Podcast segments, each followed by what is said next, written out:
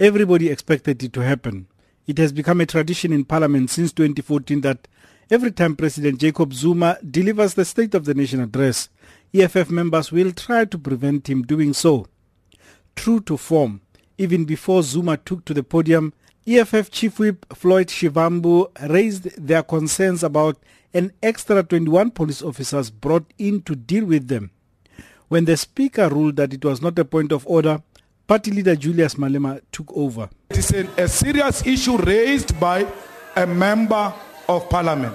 And we need you as our head to assure us that no cable ties will be used against members of parliament, including injections.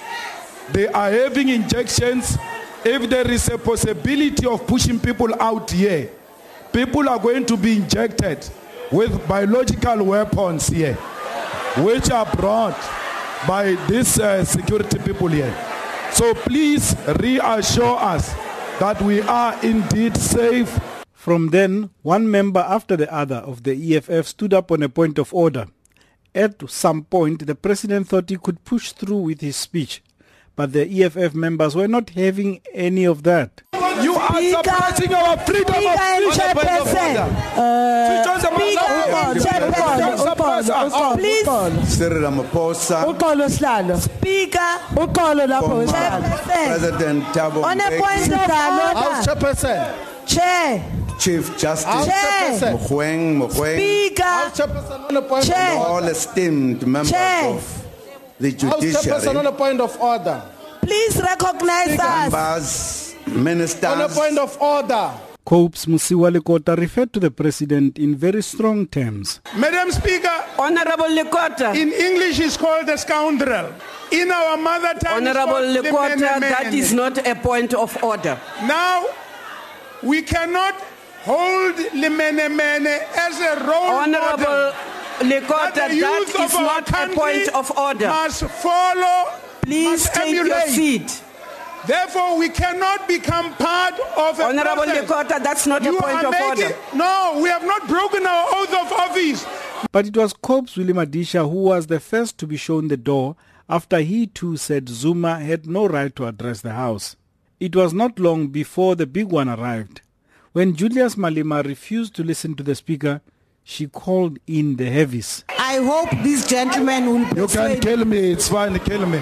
Just kill me. There's no problem, kill me.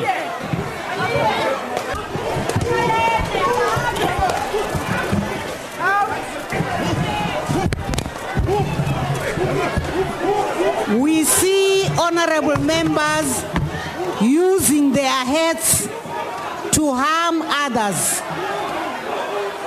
The DA walked out of the House shortly after the skirmishes.